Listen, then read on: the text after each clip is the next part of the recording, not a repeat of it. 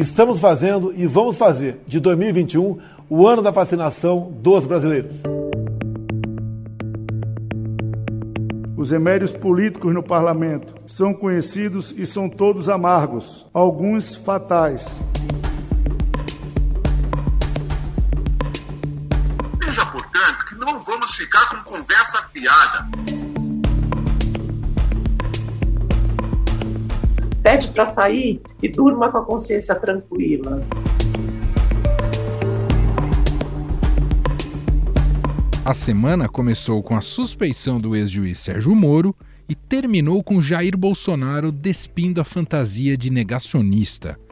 Na terça-feira, em uma virada aos 49 do segundo tempo, a segunda turma do Supremo Tribunal Federal julgou procedente o pedido de defesa do ex-presidente Lula de que Sérgio Moro foi parcial no julgamento do triplex do Guarujá. Com a decisão, o processo volta a estaca zero na Justiça Federal de Brasília, que irá acolher agora os casos envolvendo o petista. No mesmo dia, Jair Bolsonaro ocupou as emissoras de rádio e televisão e fez um pronunciamento defendendo a vacinação e carregado de informações distorcidas, como a posição do Brasil no ranking de imunização. Diante da pressão sofrida, principalmente do parlamento brasileiro, o presidente se viu obrigado a formar um comitê de combate à Covid, com o objetivo de consertar erros de sua gestão na pandemia. Mas a pressão não acabou. Presidente da Câmara dos Deputados, Arthur Lira, disse que o legislativo não vai tolerar novos erros por parte do Poder Executivo. No Poder em Pauta de hoje, vamos abordar esses assuntos com os nossos repórteres de Brasília que cobrem o dia a dia da política e do judiciário.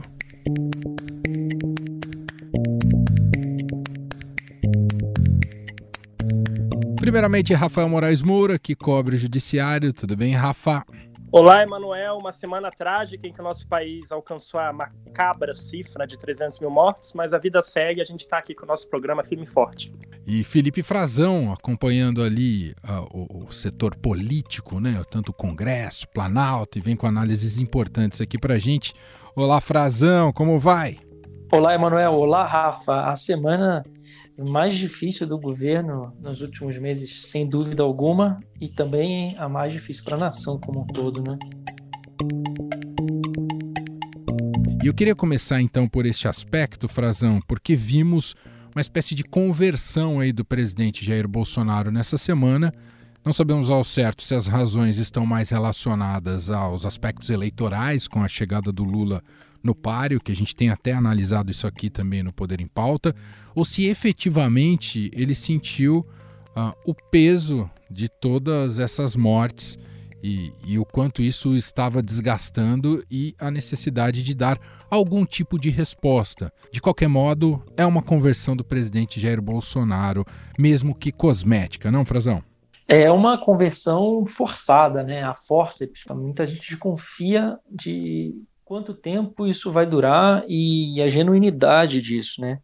Quanto isso é uma mudança verdadeira do presidente e quanto isso é uma, um jogo de cena para que ele se acomode no governo e consiga uma sobrevida, porque de fato os últimos pronunciamentos políticos aqui começaram a levar uma certa desconfiança de que o presidente possa continuar no cargo a gente sabe que o Congresso tem uma série, mais de 60 pedidos de impeachment, e isso sim voltou a ser calculado, muito pressionado também por, pelo setor econômico, né, pelos empresários aí de diversos setores que estão insatisfeitos e fizeram uma carta cobrando respeito à nação, cobrando de fato um pacto pela vida, cobrando medidas sanitárias que sejam, que sejam seguidas pelo governo, que o presidente lidere, né, que o presidente dê o exemplo e, e, adote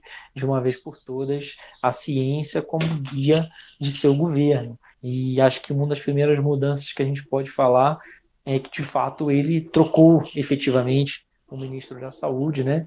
Trocou o general Pazuello, que vinha muito pressionado no cargo, e quem assumiu foi o Marcelo Queiroga, da Sociedade Brasileira de Cardiologia, um médico que tem muita amizade com a família do presidente, principalmente com o senador Flávio Bolsonaro, e no seu primeiro pronunciamento quis dar é, uma no cravo e outra na ferradura. Eu não sou maquiador, eu sou médico, tá?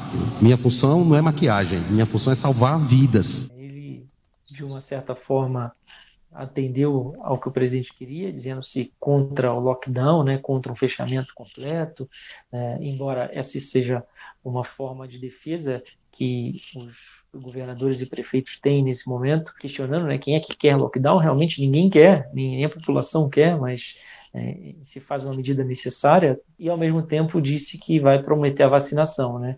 O presidente disse também no seu pronunciamento, defendendo pela primeira vez de uma forma bem moderada. Né? Cada vez mais nos dedicamos à vacinação em massa é, no Brasil. Um pronunciamento que procurou moderar suas posições sem questionar é, uma dicotomia entre economia e saúde. Foi também o que o ministro falou uhum. defendendo que agora, em pouco tempo, né, prometendo, chegaremos a um milhão de vacinados por dia. Aumentar, pelo menos, em três vezes essa velocidade de vacinação.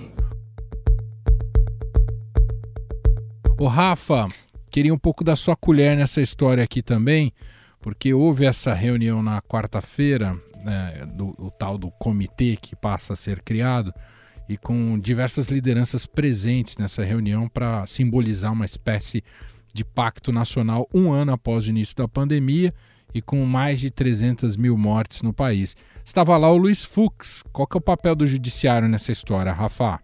Pois é, Manuel. O Fux, digamos assim, consultou os colegas do Supremo, num gesto até um pouco incomum, assim que ele recebeu o convite do presidente Jair Bolsonaro de participar da reunião. O Fux quis deixar muito claro que a corte não pode ser um órgão de assessoria ou de consultoria.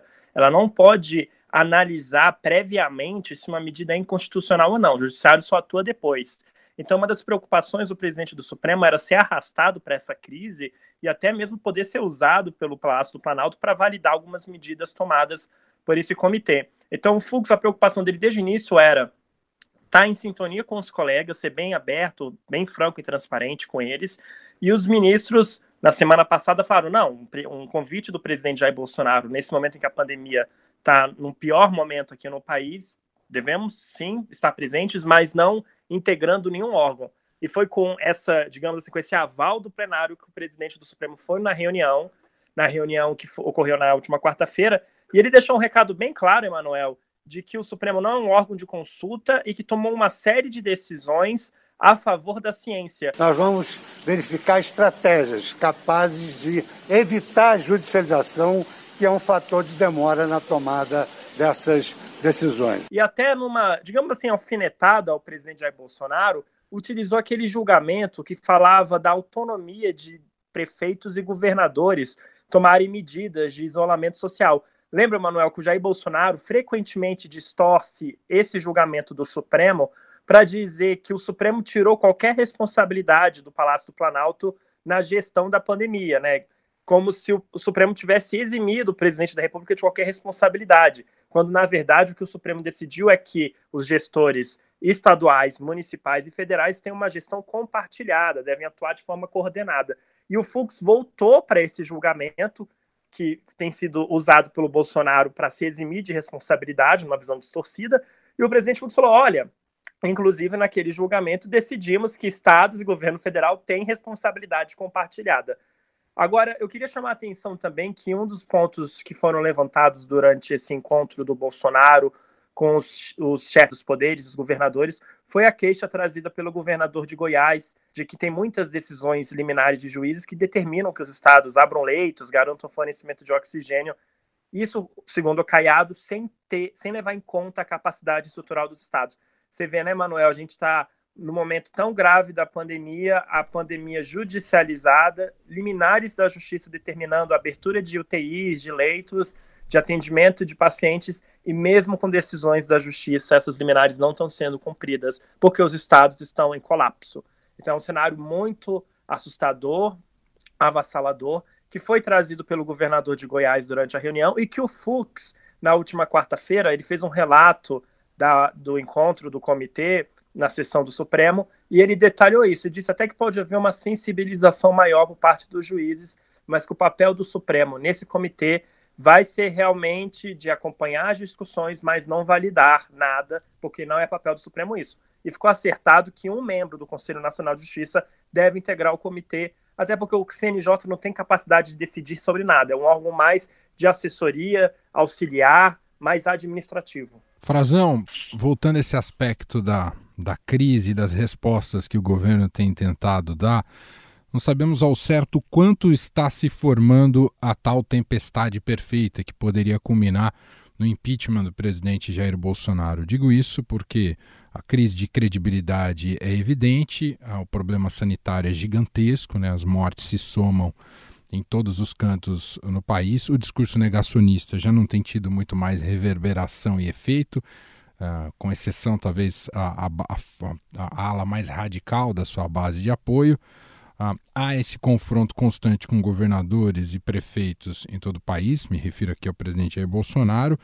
Teve nessa semana a carta de empresários e economistas que mostra que também pessoal da Faria Lima do dinheiro já não está mais tão contente assim com a condução do governo. Pesquisas recentes mostraram também esse derretimento do presidente Jair Bolsonaro e para piorar a situação, pensando na governabilidade, Arthur Lira, digamos que botou um pouco a faca no pescoço do Bolsonaro, dizendo que se a condução não for adequada, uh, que emitir ali um tal sinal amarelo, que o, o Congresso detinha em mãos um remédio amargo. O presidente nunca ficou tão encurralado como nessa semana, não é, Frazão? É, porque o Arthur, de certa forma, o Arthur e o, e o Rodrigo Pacheco, presidente do Senado, contaram muito com o apoio do, do Palácio do Planalto, né? A gente mostrou no Estadão a liberação de muitas verbas que ajudaram ali a, o convencimento, vamos dizer assim, dos parlamentares que votaram neles para a eleição. Mas é, acabou aquela lua de mel que a gente viu pós-eleição, vamos votar as reformas que o governo quer, aquele discurso do ministro Paulo Guedes, que agora sim sua agenda ia andar, que eles iam ter a própria agenda do Bolsonaro de costumes, que o Arthur Lira não tinha preconceito com pauta nenhuma, aquilo tudo ficou para trás muito rapidamente pelo recrudescimento da pandemia e pelas falhas é, dos gestores públicos em geral e também, como o Rafa bem lembrou, o, o, Palácio do Planalto e o Ministério da Saúde, o governo federal como um todo tem uma parcela de culpa grande, não dá para se eximir com, por, por, distorcendo decisão do Supremo nenhuma, e tudo isso deteriorou muito as condições políticas desse, dessa aliança do Bolsonaro com o Centrão. E, sem dúvida, o Lira vocaliza isso, pelo menos publicamente, ele, ele diz que não há problema nenhum, mas é, o sinal amarelo do Lira, que ele disse no discurso dele, Manuel, sem dúvida um discurso muito forte, como a gente não via há muito tempo no Congresso Nacional, de um presidente da Câmara é, contra o Poder Executivo, contra o presidente da República. Estou apertando hoje um sinal amarelo para quem quiser enxergar. Não vamos continuar aqui votando e seguindo um protocolo legislativo com o compromisso de não errar com o país o que ele chama de sinal amarelo, no Baixo Clero, que é a base que o elegeu, é, que é o grupo de, do qual ele faz parte, não é sinal amarelo, já é sinal laranja caminhando para o vermelho. A gente é, já apontava isso e era muito é, pior a situação. Tem um outro componente que ele faz esse discurso, né? Você falava, né, Manuel, que há um ano, ele demorou um ano para o presidente Bolsonaro, eh, de fato, eh, se moderar, ser forçado a buscar uma moderação. Ele vem com um pacto nacional que é uma medida, vamos ser muito claro, é, cosmética, né? É, já foi feito, já foi tentado por vários governos. O governo Dilma Rousseff, quando se viu em maus lençóis, propôs esse mesmo pacto entre os poderes. O governo Michel Temer, o Michel Temer, o ex-presidente Michel Temer, passou o governo dele inteiro eh, dizendo que o governo dele era um governo de concertação, de união, de, eh, que era um semi-parlamentarismo, que ele governava junto com o executivo, também em harmonia com o, junto com o legislativo, desculpe, em harmonia com o judiciário medidas práticas disso são muito difíceis de se verificar do que isso de fato pode melhorar além do discurso, né? A gente viu, até me chamou a atenção que nessa seara uh, o ministro Fábio Faria das Comunicações propôs que a imprensa faça um, um consórcio para começar a divulgar os números de mortes e tudo mais, o placar da, da pandemia. Parece que ele não sabe que isso já existe, né? Foi Rafa? muito constrangedor esse momento do Fábio Faria. Estava assistindo a coletiva, foi muito constrangedor. Mas diga lá, Rafa. E o, o, o Lira, não, só, só um, diga, uma diga, coisinha, diga. o Emanuel. O discurso do Lira, acho que é importante pontuar, para passar a bola para o Rafa, o discurso do Lira ocorre também depois de que esse, esse pacto foi feito, foi todo mundo para o Palácio do Planalto, governadores, aquela coisa toda. Aí quando termina, o presidente vai falar de tratamento precoce novamente. Tratamos também de possibilidade de tratamento precoce, isso fica a cargo do, do ministro da, da Saúde. Eles ficaram bem incomodados com aquilo, parece que o recado não foi compreendido. Não tirou o figurino do capitão Cloroquina, né? Pois é, pois é. Isso Agora, desapontou eu... muito o Congresso. Emanuel, eu queria chamar a atenção, Frazão, que a gente está falando do sinal amarelo do Lira e o Supremo deu um sinal vermelho para o Bolsonaro antes dessa reunião, quando o ministro Marco Aurélio Mello rejeitou um dia antes da reunião, na terça-feira, aquela ação que foi assinada pelo próprio presidente da República contra o toque de recolher decretado pelos governos do Distrito Federal, da Bahia e do Rio Grande do Sul. Foi mais uma derrota do Bolsonaro na nossa instância judicial máxima, que é o Supremo. Lembrando que o Supremo já determinou que o governo mantivesse a divulgação integral dos dados da pandemia, também determinou que o governo apresentasse o Plano Nacional de Vacinação. Então, se o sinal é amarelo lá com Lira, no Supremo o sinal para o Bolsonaro é vermelho. E essa decisão do Marco Aurélio Melo, de apenas quatro páginas, é muito categórica, porque ele rejeita a ação, dizendo que não cabe ao próprio presidente da República entrar com essa ação no Supremo, e sim a Advocacia Geral da União, que é responsável por representar judicialmente né, o Palácio do Planalto nos processos do Supremo. E o Marco Aurélio deixa um trecho muito bom em que ele diz que ao presidente da República cabe a liderança maior, a coordenação de esforços visando o bem-estar dos brasileiros. A conferir.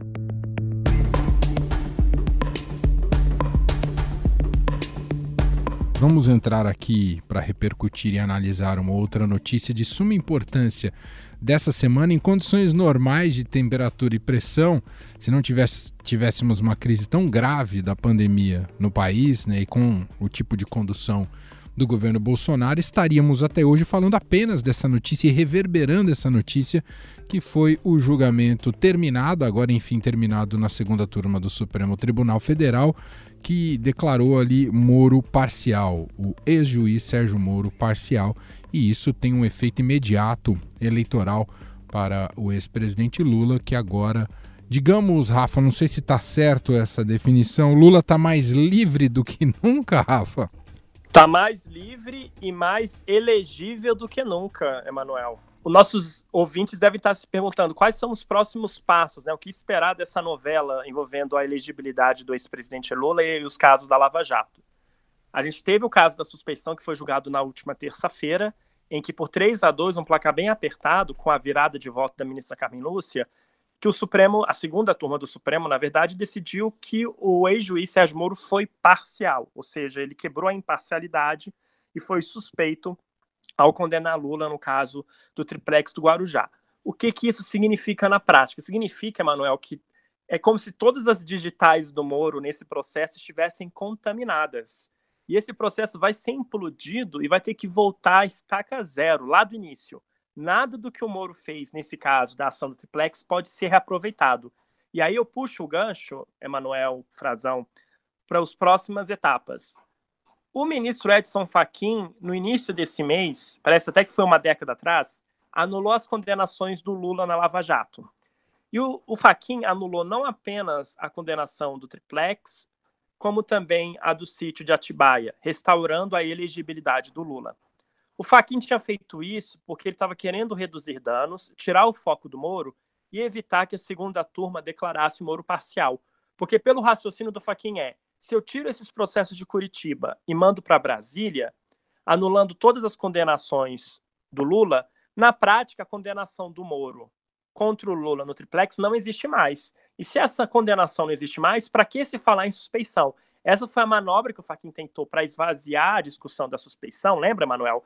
Só que ele não conseguiu, porque a segunda turma falou: epa lá, não, vamos continuar com o julgamento contrariando o relator da Lava Jato. O que, que a gente pode esperar nas próximas semanas? o plenário do Supremo, e agora não é mais a segunda turma, que tem cinco ministros, é o plenário, que tem 11 ministros, tem um encontro marcado com o presidente Lula e a Lava Jato. O plenário do Supremo, Emanuel, na primeira quinzena de abril, ali por volta do dia 14, meu aniversário, inclusive, dia 15, deve julgar se mantém ou não a decisão do Faquin. E o que, que muda na prática? O Faquin derrubou as, as condenações do Lula na Lava Jato e mandou esses casos de Curitiba para Brasília, dizendo que não tinha conexão direta com a Petrobras.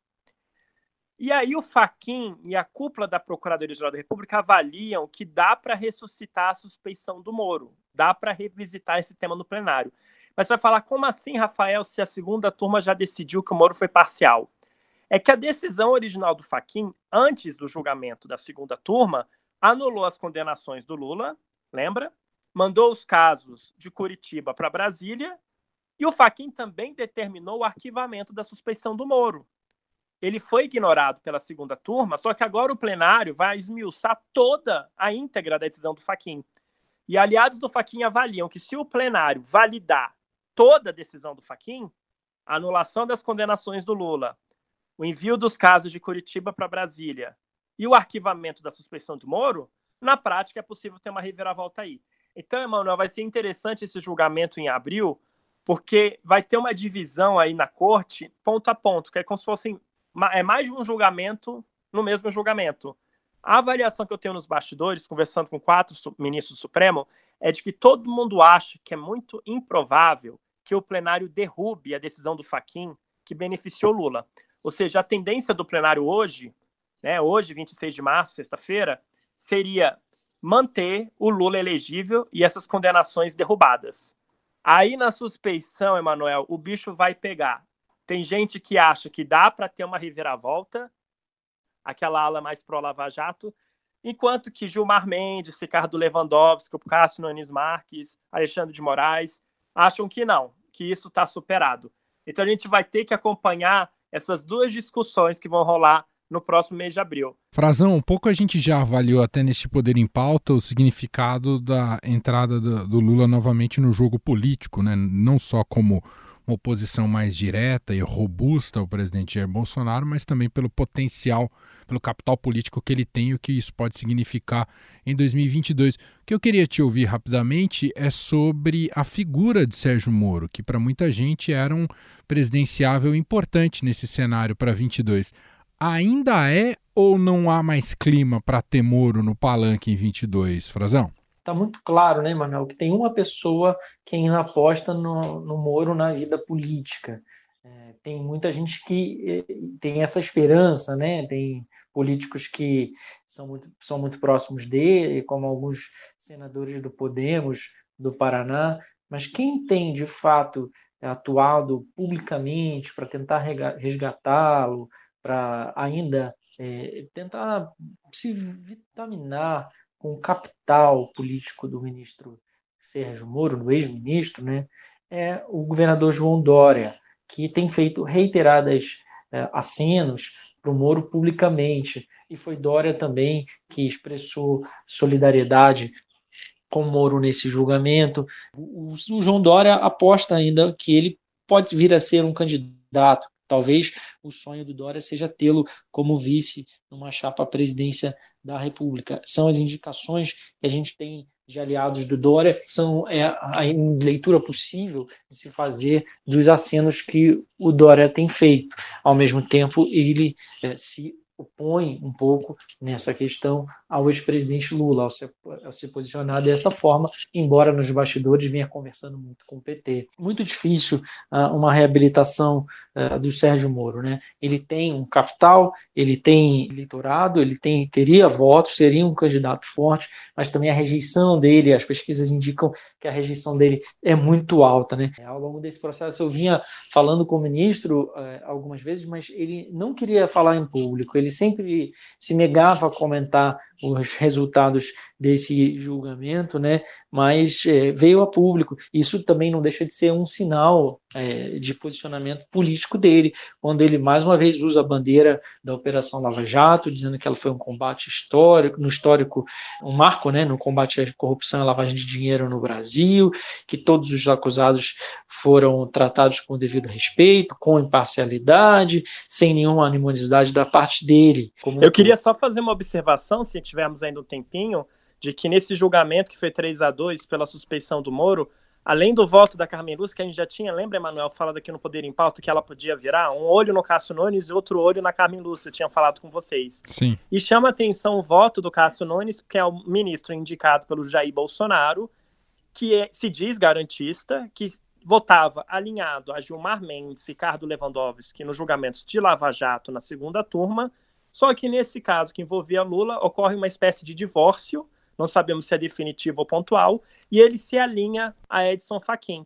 O voto do Cássio surpreendeu alguns integrantes do Supremo, mas a avaliação nos bastidores é de que ele foi feito sob medida para atender aos interesses do Palácio do Planalto, já que, em tese, eliminaria, é, deixaria mais empecilhos a uma candidatura do Lula nas eleições de 2022. Era só esse ponto que eu queria destacar mesmo. Muito bem colocado. Isso até fez com que depois, na sequência, o Gilmar Mendes, mesmo já tendo votado, tomasse a palavra por mais uma hora e meia, tá, de tal maneira que ele estava bravo é, com o voto do Cássio. As definições de puxão de orelha e reprimenda foram atualizadas, né, Manuel? Porque foi assim, falou juiz covarde, nem no Piauí isso é garantismo. Atrás, muitas vezes, da técnica de não conhecimento de habeas corpus, se esconde um covarde. E o Cássio ouviu tudo caladinho, depois fez uma breve intervenção de um minuto e pronto. Recolheu é o banquinho e foi embora. Gente, esse é o Poder em Pauta com Rafael Moraes Moura e Felipe Frazão.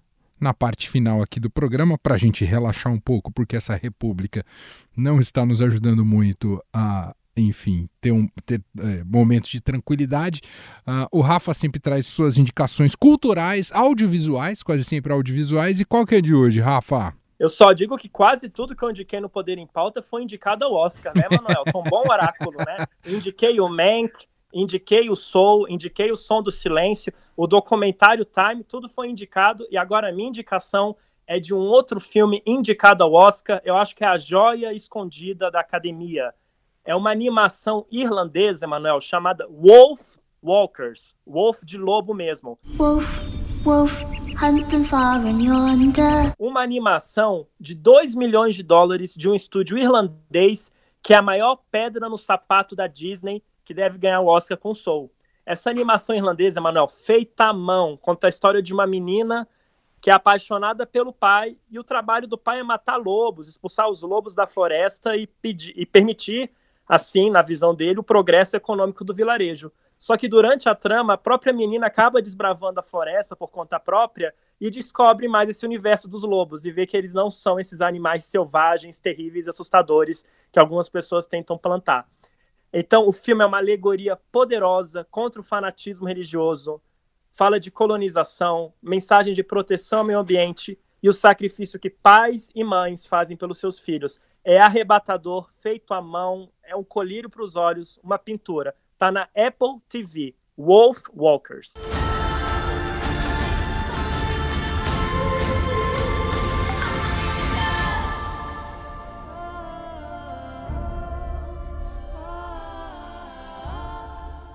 Muito bom, belíssima dica. Você quer recomendar alguma coisa antes da gente fechar, Frazão? Ah, uma que eu vi legal esses dias, Rafa, não sei se você já viu também, mas eu gosto muito do, do elenco. Em espanhol é, é, O Roubo do Século, mas está na Netflix como O Maior Assalto, que conta a história de um roubo a banco na Colômbia, baseado também em fatos é, reais, né, do um assalto ao Banco da República, que é considerado o maior roubo de todos os tempos. Estou aqui porque estamos ante o negócio mais ambicioso de toda nossa vida. Vamos a tumbarnos o Banco da República se de Valledupar. É muito boa a dramatização, é, os atores estão é, muito bem caracterizados, os personagens, e é bacana. E parte desse elenco também está na série que temos fãs aqui no Poder em Pauta, como o Gustavo é, Grisa, Gustavo Lopes Alves, que gosta muito da série da Amazon Prime sobre os dirigentes do futebol sul-americano e que é outra série maravilhosa que vale a pena a gente ver baseada também é, que tem personagens brasileiros como o João Ávila, né, um empresário que fez delação premiada e, e delatou como funcionava ali o esquema de corrupção na Comebol. É isso, minha gente. Assim fechamos mais uma edição aqui do Poder em Pauta, nosso encontro quinzenal com os repórteres setoristas ali de Brasília. Daqui a duas semanas nós voltamos, sempre com esse noticiário intenso no Brasil. Quero agradecer mais uma vez Rafael Moraes Moura, que cobre o Judiciário. Obrigado, Rafa. Eu que agradeço, Emanuel. Até a próxima. E a Felipe Frazão. Muito obrigado, Frazão. Obrigado a vocês. Um abraço a todos que nos acompanham e aos nossos companheiros.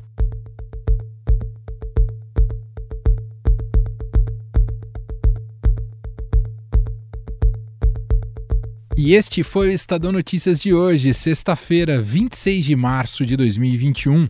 A apresentação foi minha, Emanuel Bonfim, na produção e edição, Gustavo Lopes. A montagem é de Moacir Biasi, diretor de jornalismo do Grupo Estado, João Fábio Caminoto, e o nosso e-mail, podcast.estadão.com. Um abraço para você, um ótimo fim de semana e até mais. Estadão Notícias.